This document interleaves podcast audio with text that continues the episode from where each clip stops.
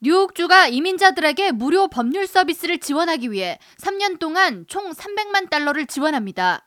캐티 오컬 뉴욕 주지사는 30일 올해 뉴욕시에 도착한 수천 명의 이민자들의 망명 신청, 고용 허가서 발급, 추방 방지 등 무료 법률 서비스를 지원해 이들이 뉴욕주 내에 효율적으로 정착하는 것을 돕겠다고 밝혔습니다.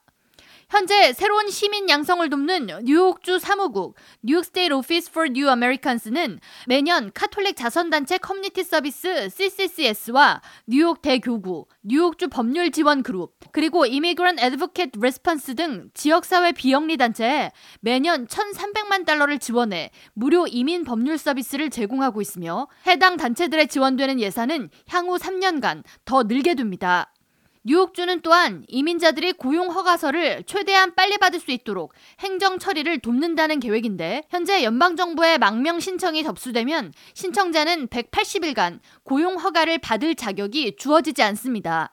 단 망명 신청 후 150일 후부터 고용 허가 문서를 신청하는 것은 가능한데 뉴욕주는 올해 도착한 망명 신청자들이 150일이 되는 시점에 고용 허가 신청서를 작성토록 준비해 현재 의무 계류 기간인 180일이 지나면 고용 허가증을 발급받도록 해서 이민자들이 신속히 경제 활동을 시작하고 가족을 부양할 수 있도록 돕는다는 계획입니다.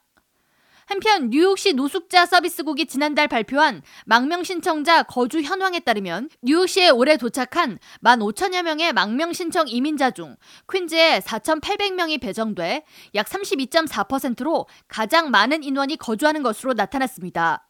다음으로 브루클린의 26.4%가, 맨해튼의 19.7%, 브롱스의 17.5%, 스테튼 아일랜드의 4.0%가 분포하고 있습니다.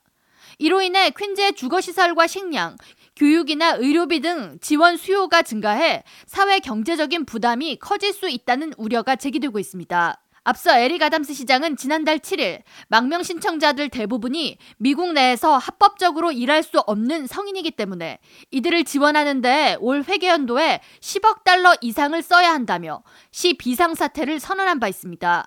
뉴욕시는 해당 기금을 연방정부로부터 지원받기를 원한다고 밝혔지만 아직 연방정부 차원에서 뉴욕시 망명 신청자를 위한 별도의 기금을 지원할 것인지에 대해서는 밝혀진 바가 없습니다.